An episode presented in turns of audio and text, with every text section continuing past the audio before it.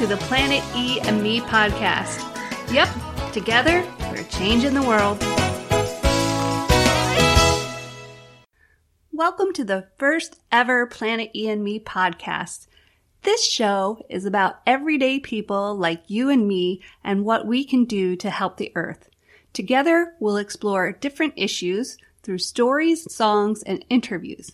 And because actions are more powerful than words, each week we'll give our featured guest a fun challenge to complete.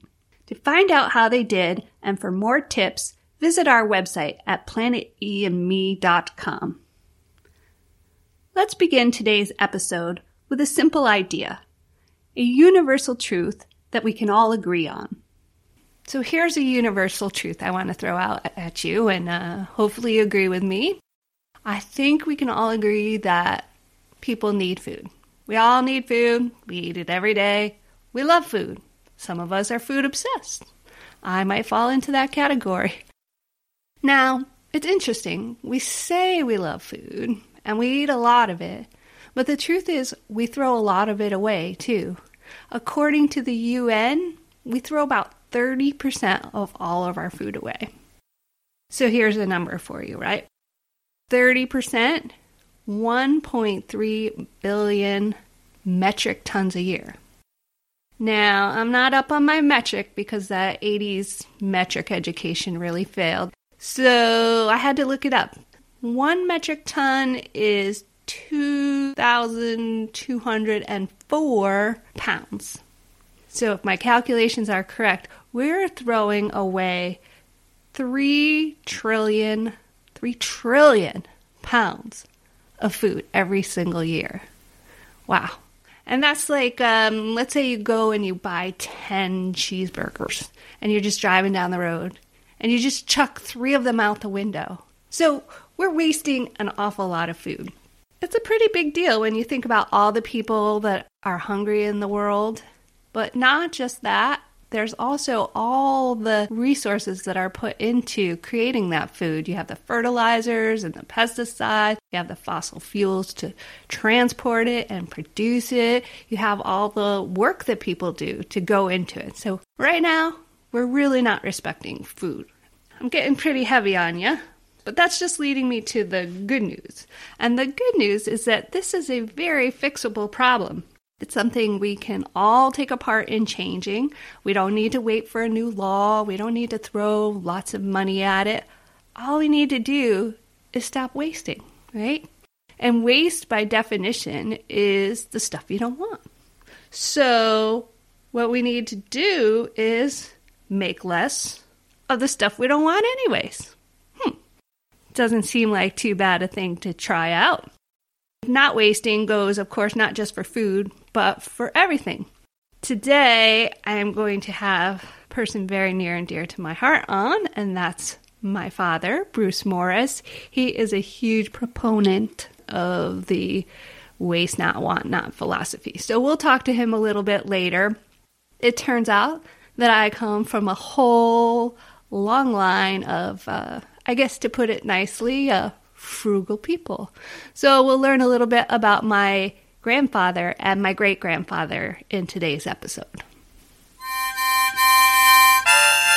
When I was a kid, we used to go to my dad's parents about once a month. Now, they lived in Monterey, Massachusetts, so that's not terribly far from Connecticut. We maybe took an hour. But when you're a kid, you know, it can seem like forever. So my parents would bundle the four of us, me and my three sisters, into the back of whatever car we happened to have at the time. And we'd pass the time usually singing songs like She'll Be Coming Round the Mountain or Tie a Yellow Ribbon. And if mom and dad got into it, we'd sing their favorite songs for them too. And mom's favorite song was I Have Lost My Underwear an old classic. And Dad's, even better, was Old Dunderbeck. It was a song about a man who had invented a sausage meat machine. And one night his wife was having a nightmare and she accidentally ground Old Dunderbeck into sausage meat after he'd gone into the machine to fix it. So, pretty sad. Pretty sad ending if we got really lucky on our ride up, um, Dad would stop at McDonald's and he'd buy us one burger each. You know, he'd just go inside. He didn't ask us what we wanted or anything. He'd just buy us a single burger. I don't even think they had cheese, but we were happy for that burger. But come to think of it, you know what he never got us? Drinks. And now, looking back, I think there was a method to his madness. If we didn't have drinks, that meant that we probably wouldn't need to use the bathroom as much.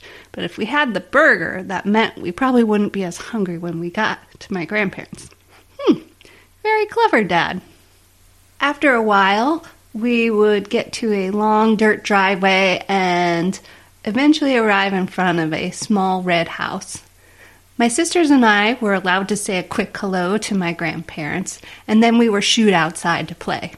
That was fine with me. I actually loved being outside, and the yard, my grandparents' yard, was beautiful. It had these huge, tall trees, and one of them had a swing hanging from it, and right next to that, there was a large blueberry bush where we would gather blueberries in the summertime. And in the fall, we'd jump into piles of leaves. And then around the edge of the whole property, there was a border of blackberry and raspberry bushes. Down below that, there was a brook running by, a stream. So it was all really very enticing. The house itself was a different story altogether. On the occasions when we were actually let inside the house, we had to be on our super best behavior. So we would sit quietly in the living room, which was dark paneling and olive green carpeting. We'd usually sit on the floor because the couches were covered in plastic, and in the summer, you know, it sticks to your legs, so that was very uncomfortable.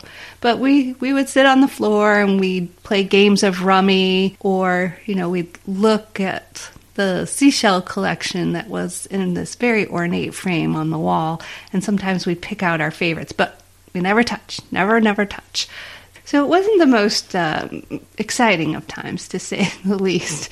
And the worst thing about it was that no matter what the weather was outside or the time of day, the lights were kept very dim. So it was quite a dark room. And the irony of all that is that my grandfather at the time was an antique dealer and his he specialized in lamps. So the room was filled with lamps of all kinds. And my sisters and I we would live in fear of accidentally breaking one of them. So again, we looked, but we never touched all these pretty unlit lamps.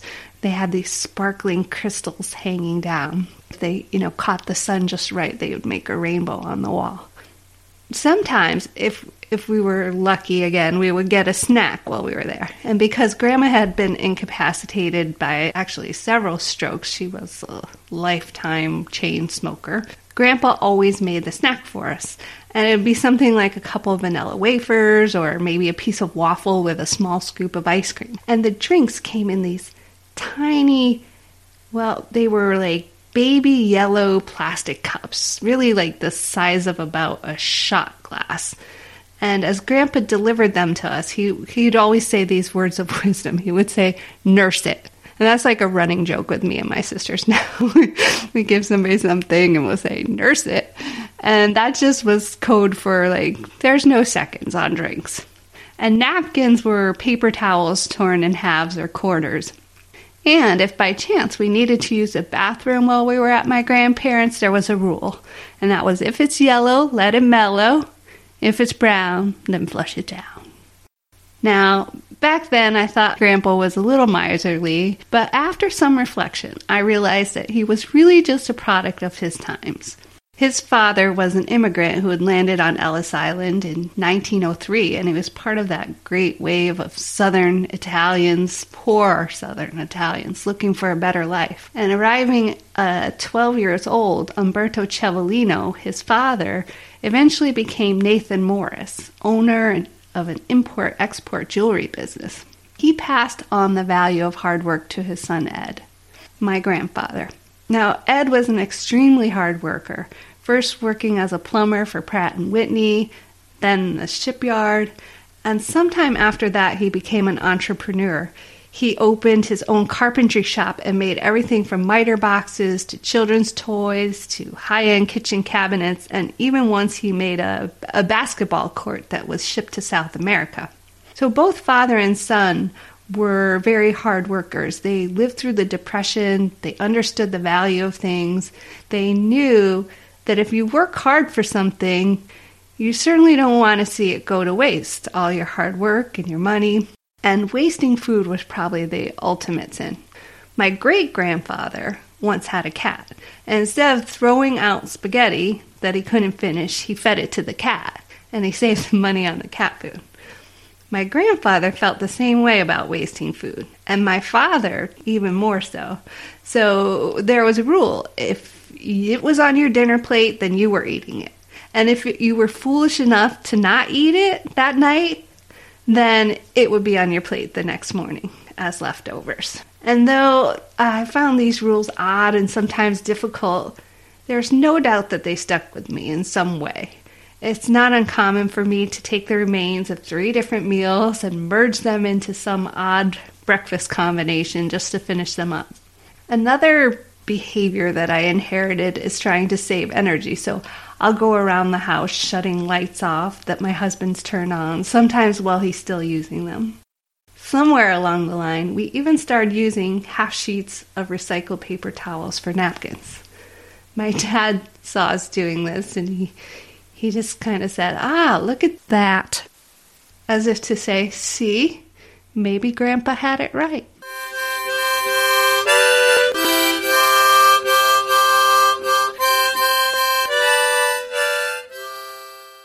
Thinking back on those times that my grandparents inspired me to write a song, it is actually my first song that I've ever written.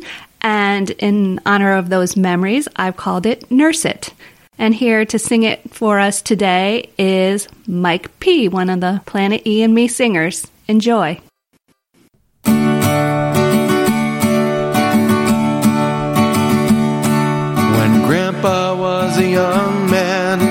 Depression times were tough.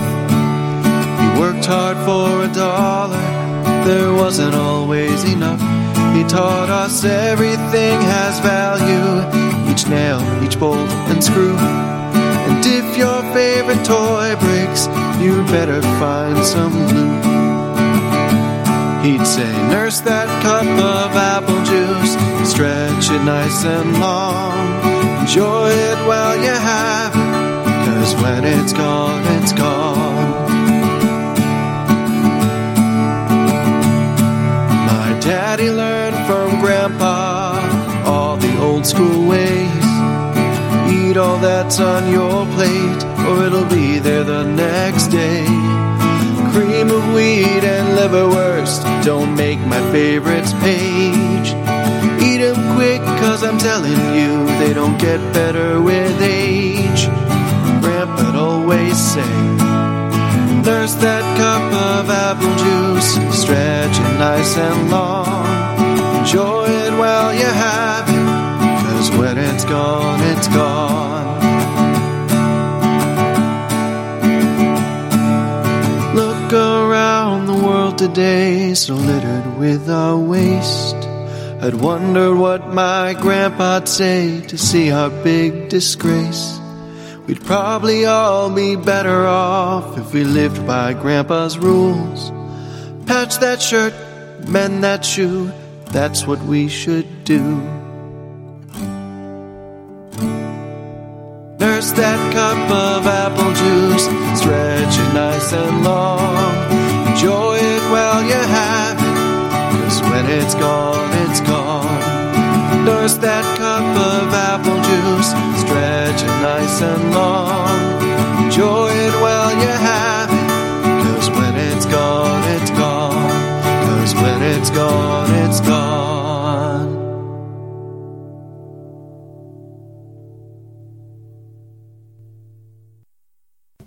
I got you, babe. All right, there we got that on tape. See, and we're still rolling.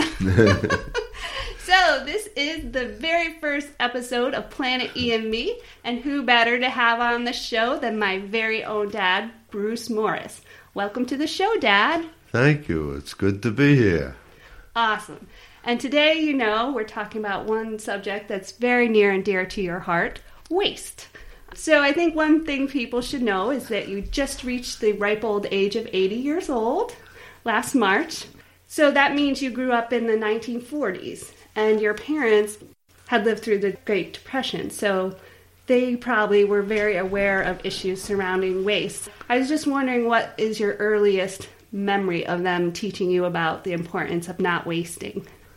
Well, uh, was centered around eating food and not wasting it, and that we were to eat whatever we were served and not complain to them about what we were being given to eat. And uh, they, they used the saying, which was in those ages about uh, think of all the children around the world who are going to bed tonight without without any food and be grateful you have the food that you do have.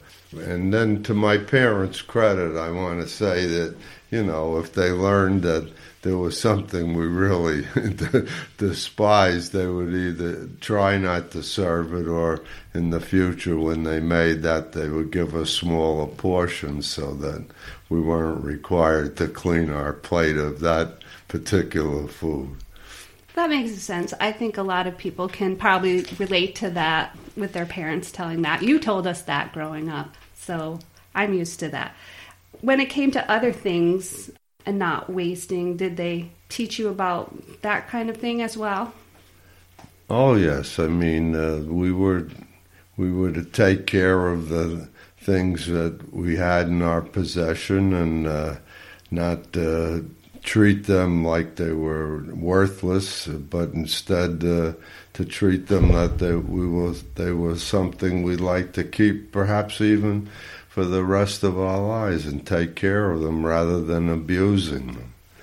Do you think people felt differently about things when you were growing up? Material things, did they have more value to people then? Well, yes, uh, in line with what I just said, they, uh, you know, first of all, you got less, and so you had uh, your gratitude was for what you did have and not a million things, and uh, and uh, yeah, they we were to take care of the the items, and and we did. I mean, and uh, it wasn't a surplus that we have today of things. So today there's a tendency, well, you know, if this one drops and breaks or gets ruined somehow, there's three or four more in the drawers or in the closet. So mm-hmm. it's uh, why why worry about it in your lifetime, when did you notice things start to shift from that attitude of I have something that's precious or valuable to me, I'm going to take care of it, to,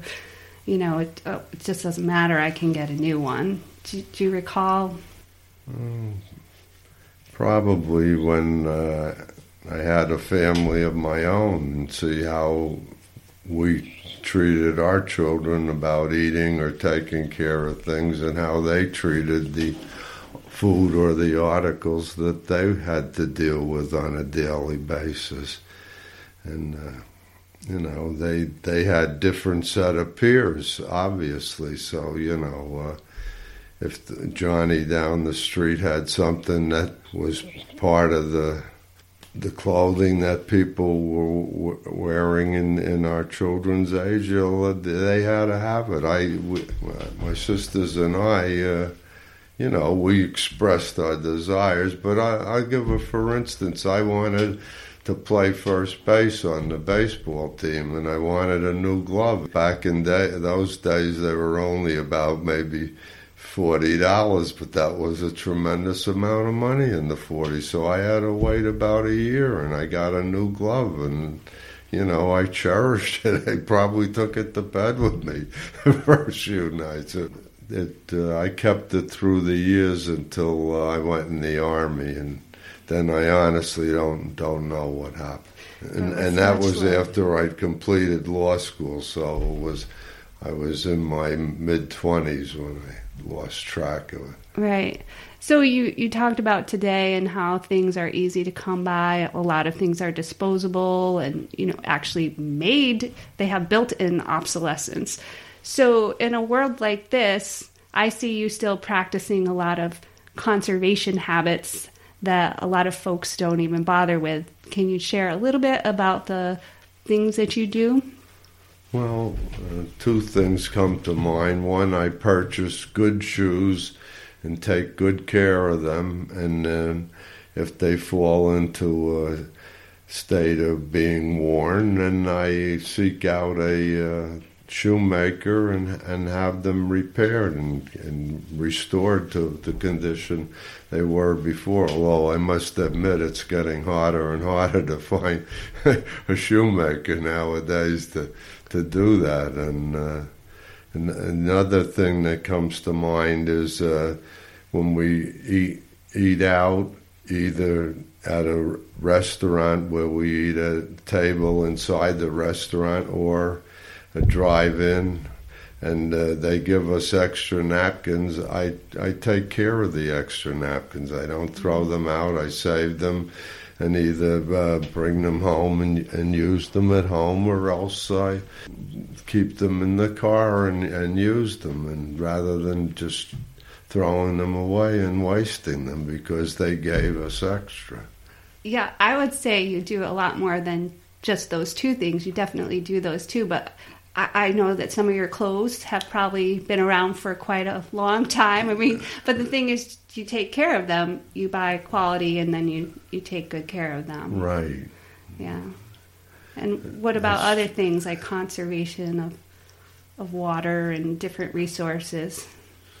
Well, I try to uh, make sure I don't overdo it when taking a shower, and that when I'm uh, loading the dishwasher, I, I load it uh, completely before running it, and the same with, with the clothes washer. And fill the washer up and then then do it, not. Uh, Yeah, that makes a lot of sense to me too. And that's because I grew up with you and you taught me all these things that I should be doing. I still remember uh, you pointing out to Grandma Ellison's shoes saying, Wow, look how nice your grandmother keeps her shoes. Because it used to really bug you when we shoved our shoe, our feet in our shoes and ruining the heel of them. Because I think those Buster Browns were really expensive, weren't they, Sure, back in they the were. day? And sure, I tell you now, as I told you then, all you need is a shoehorn, or lacking that, you can use a couple of fingers to help your foot get into the shoes. That's true. You never did get any of us to use a shoehorn, I don't think. I'll have to ask my sisters, but I, I'm pretty sure nobody uses a shoehorn. But I do untie my shoes these days. but you taught us lots of lessons about the value of things and the value of money. I remember, you know, we had money, we had the things we needed. We didn't always have the things we wanted, but we had everything we needed. And I remember I learned the value of money by you lining up the coins on the TV set for each of our lunches. Lunch was 40 cents, so you'd have a pile of dimes, and then you'd have a pile of a quarter, a dime, and a nickel. And so 40 cents today for me is really easy to calculate. so, so that had a couple purposes. Um, there's a book called This Changes Everything by Na- Naomi Klein, and in the book, she suggests that if we went back to the standard of living we had in the 1970s, that we could actually do a lot to help the environment, and um, it would go a lot, a, a long way towards uh, fighting climate change. What are your thoughts on that? Well, I think uh, she's right, but I would suggest that maybe Ms. Klein ought to even go back earlier in the 70s, except she might be a lot younger than me, so she wouldn't remember a lot earlier than the 70s.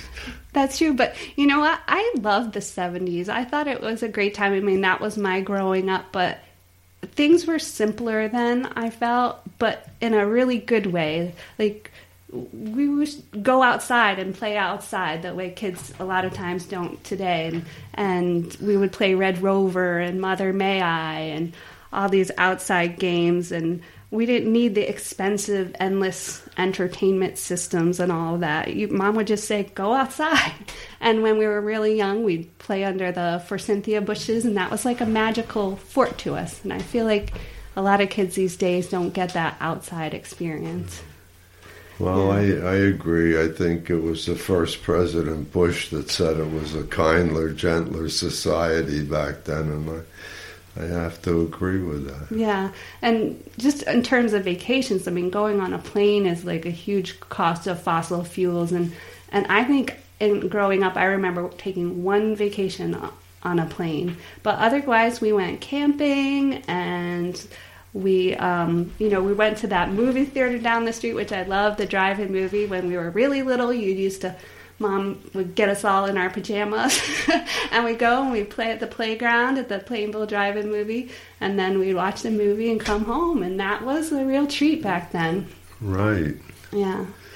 And I, I feel like um, you know, today you do things like you go out to eat and I'm like, eh, it's it's more effort than it's worth sometimes. Whereas back then, if we went out to eat, it really was a treat. I remember my friend Lori their family would go out once a week, every Wednesday, to eat, and that seemed like a real extravagance to me back then. Mm. But people go out, you know, every day now. And I don't mean to pick on restaurants because I referred to them earlier as being free with handing out the napkins and me trying to see that they were used, but. Um, today they they give you these gigantic portions many of them mm-hmm. seemingly to just to justify the price they're going to charge you and uh, even a big eater like myself can can possibly eat all that they serve so you know why not cut down on the portions and and and cut the prices a little bit and and save the person the money and save society the food that that's being uh, thrown out. And then you say, well, you take it home sometimes uh, in takeouts, the containers. Uh, true, but then oft times when you take it home, you don't have the same yen to have that particular food, so you end up throwing it out, and meanwhile you've wasted the container too, which oftentimes is plastic rather than paper. Yeah, so it, it becomes a double waste. Absolutely. In fact, I've gotten in the habit of when I go to restaurants and for example, Chipotle's has three tacos and at one price. You can't get two tacos, you get three tacos. But I just say, look, I'll take the two tacos, same price, because I'm not going to eat it. It's going to get wasted. So, eh, what's the difference, right? And right. you save the takeout container that you're not going to use anyways. So I agree 100% on that. So, anyways, I think one of your biggest bugaboos, and you kind of mentioned this, but your biggest bugaboo of all time has to be food waste. And I just wanted to know why is that such an important issue to you? Is it the money thing, or, or what do you think that is? No, it, it, it money is important, but uh, you know, more important is the fact that if we don't uh, eat it, what's going to happen to it? Most times today, people don't raise pigs or hogs out behind their house and thus have a ready receiver of the leftover food, so it ends up going in the landfill being completely wasted. So it is uh, deeply important to me. That's the way I was raised. I believe in it, and uh, that's the way I raised you. yeah, yeah, you did. In fact, do you remember um, when Mom decided she was tired of cooking? I mean, she's she's got four daughters and a husband, and she just decided she was she was tired of cooking all the meals, so she had us each, including you, take one night a week. Do you remember that? Yes, but uh, go ahead. I, uh, I, will interrupt. I, uh, I, it was only one meal I usually made. If it was supper, I'd make homemade spaghetti sauce with a lot of olive oil and garlic in it, and make that. It's very simple and. You folks were kind enough to eat it, so I got by with making the same thing. I guess pasta once a week isn't too bad. but then sometimes some of us would also make pasta. Like Wendy made pasta and she burnt it to the bottom of the pot, and we ate it, right? right. and then another time, I think actually it might have been pasta. I made it, and I um, was experimenting with red pepper flakes. I didn't realize they were so hot and spicy. I think you and mom were not happy about that one. No, especially me because I don't like spicy food. right, and um, Karen would always make either chicken or hot dogs, and I really don't remember what Kathy made at all. I have a feeling like after that, mom probably just got sick of all that food. You think that's what happened? it was, Probably. It wasn't the best food. it rejuvenated her. it did. I think she was more than happy to cook after that experiment. First, Mark always blames my cooking on like the Plainville school system and says we didn't have a good home ec, and that's because he also went to a friend of mine who um, went through the Plainville school system and says uh, she gave him tomato sauce that was made from ketchup. I actually think I'm a fine cook, but that's all right. I think back then definitely had a lot to learn about cooking. but were there times like even you could not suffer through some of those those meals? Just you regretted your must eat everything on your plate philosophy. Well, if you're referring to my youth, yeah, there were times, and I, I don't mean to, this is a put down to my parents, but the rules were the rules, and if you didn't need it, and you, you and you, you stayed at the dinner table till we all were excused, and and then you went to bed, and you didn't, you know, you didn't couldn't play games or he, we had a television. My family was blessed in that regard, if you like TV, and we had one early on from 1948 at least on, and so you weren't going to watch television if you didn't, if you hadn't eaten your supper. Could you do your homework? Yes, of course. I mean, well, like father, like son, because I remember plenty of times where we had to finish our food and if it, if not, it was there the next day, and that was kind of a joke. In fact, I brought it up to Wendy the other day, and she's like, "Yeah, there's nothing like soggy Rice Krispies to make you finish your plate the first day, right?" But you know, Right. the point of all that is food waste is a huge issue in the United States alone. Forty percent of all the food gets wasted, and that's coming at a time when a significant portion of the American public is uh, food insecure, which means they can't count on uh, healthy food three times a day, you know, enough to keep active and healthy. And so that's one out of every eight Americans is food insecure right now.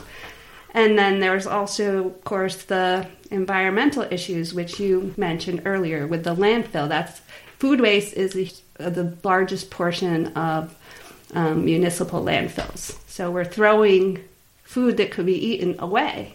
And what that means is that all of that energy and time and all the resources that went into producing that food and transporting it and all the other issues around it, that's all wasted too. So the human effort, the fossil fuels that go into it, and then the land. So every time you expand an agricultural area, you're pretty much taking away a wildlife area. So if we could reduce that significantly, we could help a lot with environmental issues. And so I was wondering how you think we should go about doing that. What's some what are some good tips for reducing food waste?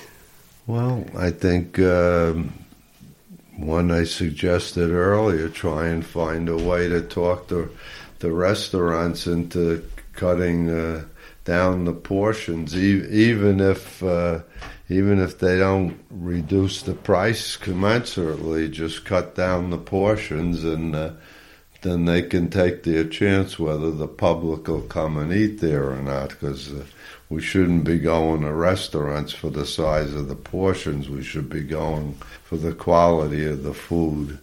And um, you can uh, grow your own garden. Yeah, I think those are really good tips. I think for all of us, not just restaurants, we can be reducing our portion size. Most Americans, a lot of Americans, I won't say most, but a lot of Americans do overeat, and that has to do with portion size. And um, I think another thing you can do is we talked about this a little bit is is value your food more and become better at cooking it and and kind of taking care of it you know? That's part of it is if you if you are enjoying the meal that you're eating there's less chance you're going to waste it and it's going to be more satisfying. So maybe you don't need as much. If you like it you know you'll your brain will feel satisfied like oh yeah i had a good meal. I found that when the food is not as good i actually tend to eat more or i'll go grab something else because whatever i had I didn't like, and I feel like I need something more, which is a really bad habit. Um, and then, of course, buying locally and just what you need because anytime you can buy local, you're cutting out that transportation, you're supporting small farmers. So those are there's a lot of things I think we as individuals can do um, to help with that. Now, this is a big question, I think. You have six grandchildren and one great grandchild now, and another one on the way. What kind of world would you like them to live in?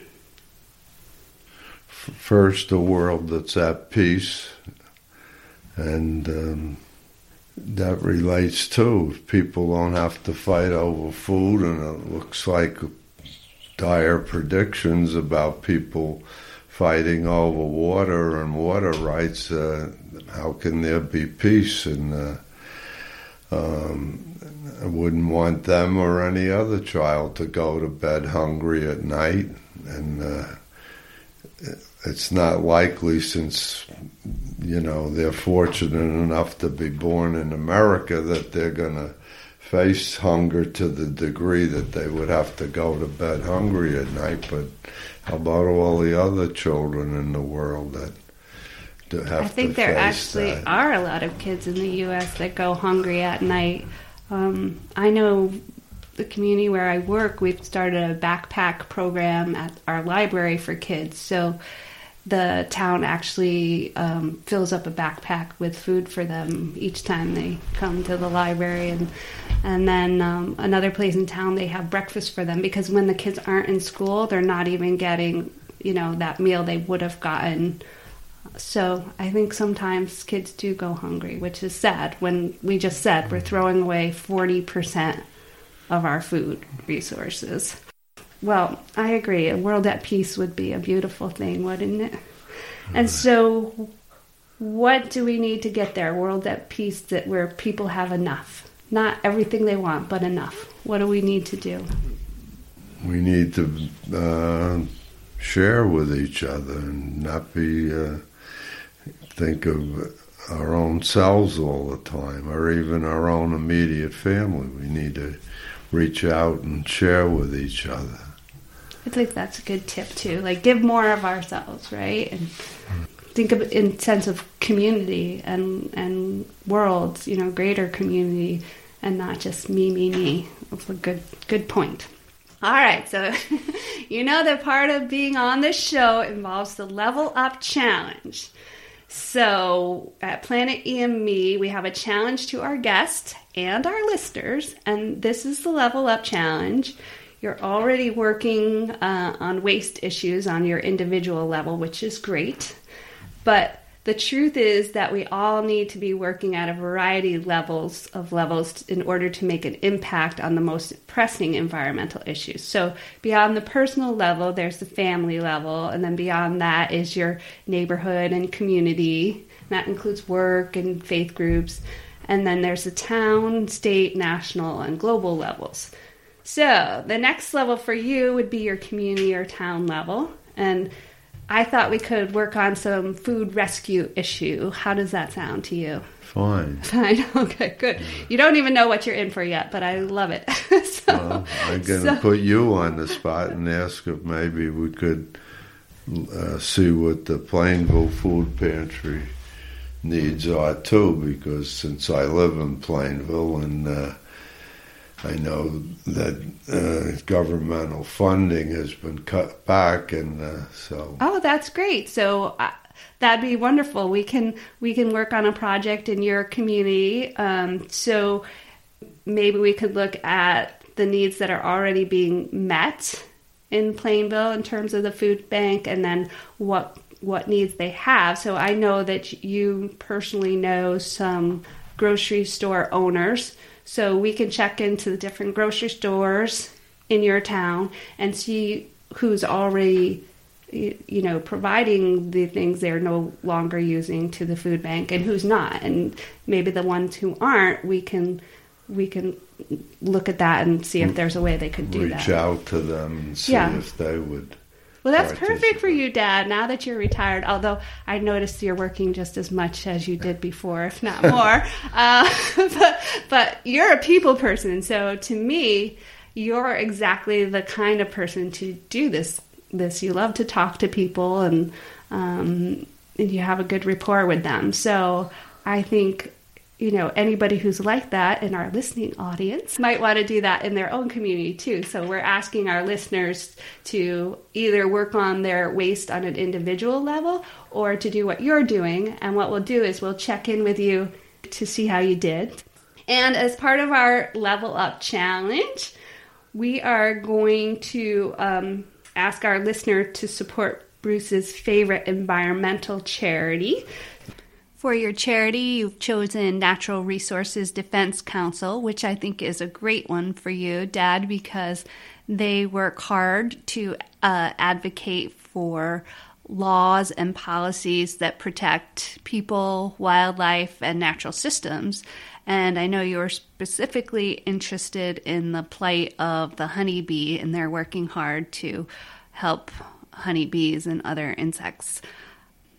Okay, so what we're asking our listeners to do is to go to planeteandme.com and you will find Bruce's wonderful picture there and you click on the button that says donate and that'll get you to the right spot and you know the donation size doesn't matter $5 $50 $500 that'd be awesome i think uh, maybe we'll work towards 200 this week. That'd Does that sound fine. good? All right. So, like I said, if you can go to planeteandme.com and make a donation. We're also asking people to subscribe to our podcast and help us out there. If you like today's podcast, make sure to subscribe so that you can get a link in your emails every time we do a new podcast. And for all of those subscribers, we do have a uh, lottery item this time. We'll put your name in a hat, and I will choose somebody to be the proud winner of a free roll of Who Gives a Crap toilet paper. And yes, it is a new roll that's fully wrapped. And this toilet paper is pretty cool because it's made out of bamboo. So uh, one lucky winner will win that. All of you listeners, be sure to go to our website and post on the blog article about the actions of significance that you've taken related to food waste. We'd love to hear from you and see what you're doing. And I think this will provide a lot of support to Bruce as he works on his challenge. All right, anything else you want to add in there? Just thank you for having me. Well, thanks for being here. Awesome job, Dad. Thank you.